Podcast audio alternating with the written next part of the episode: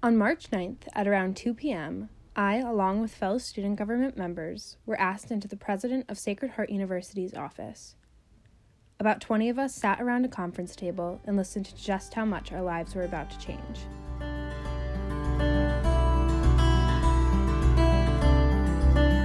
Hi, my name is Maisie Carvalho, and I'm a sophomore at Sacred Heart University.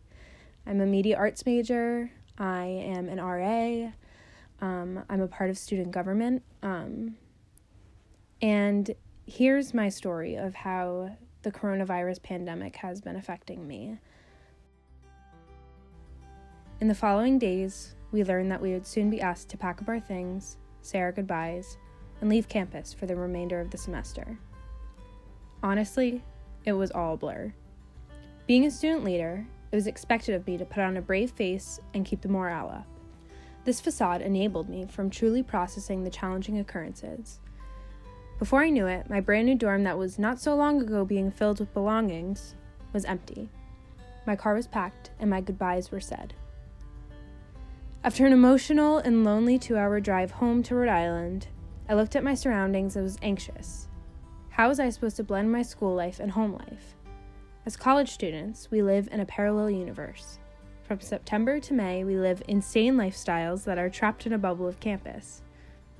Once we come home, we are faced with a whole different world. The transition was not as difficult as I expected. However, the monotony soon became exhausting. As an extrovert, I thrive off of being surrounded by others. The lack of structure began to get to me, and the days seemed to all blend together.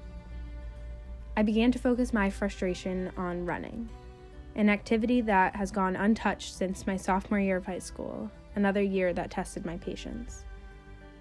Getting back into running has been a lifesaver. It is the hour and a half of pure alone time to focus on nothing but making it another mile. I think that proves to be a metaphor for all of us in this time. We just have to make it one more day, and the next day have the same idea. One more day, one more mile. To take it day by day, and soon enough, we hope to get back to normal. I'm grateful for my health and plan to continue to take this time to grow, even in this time of stillness.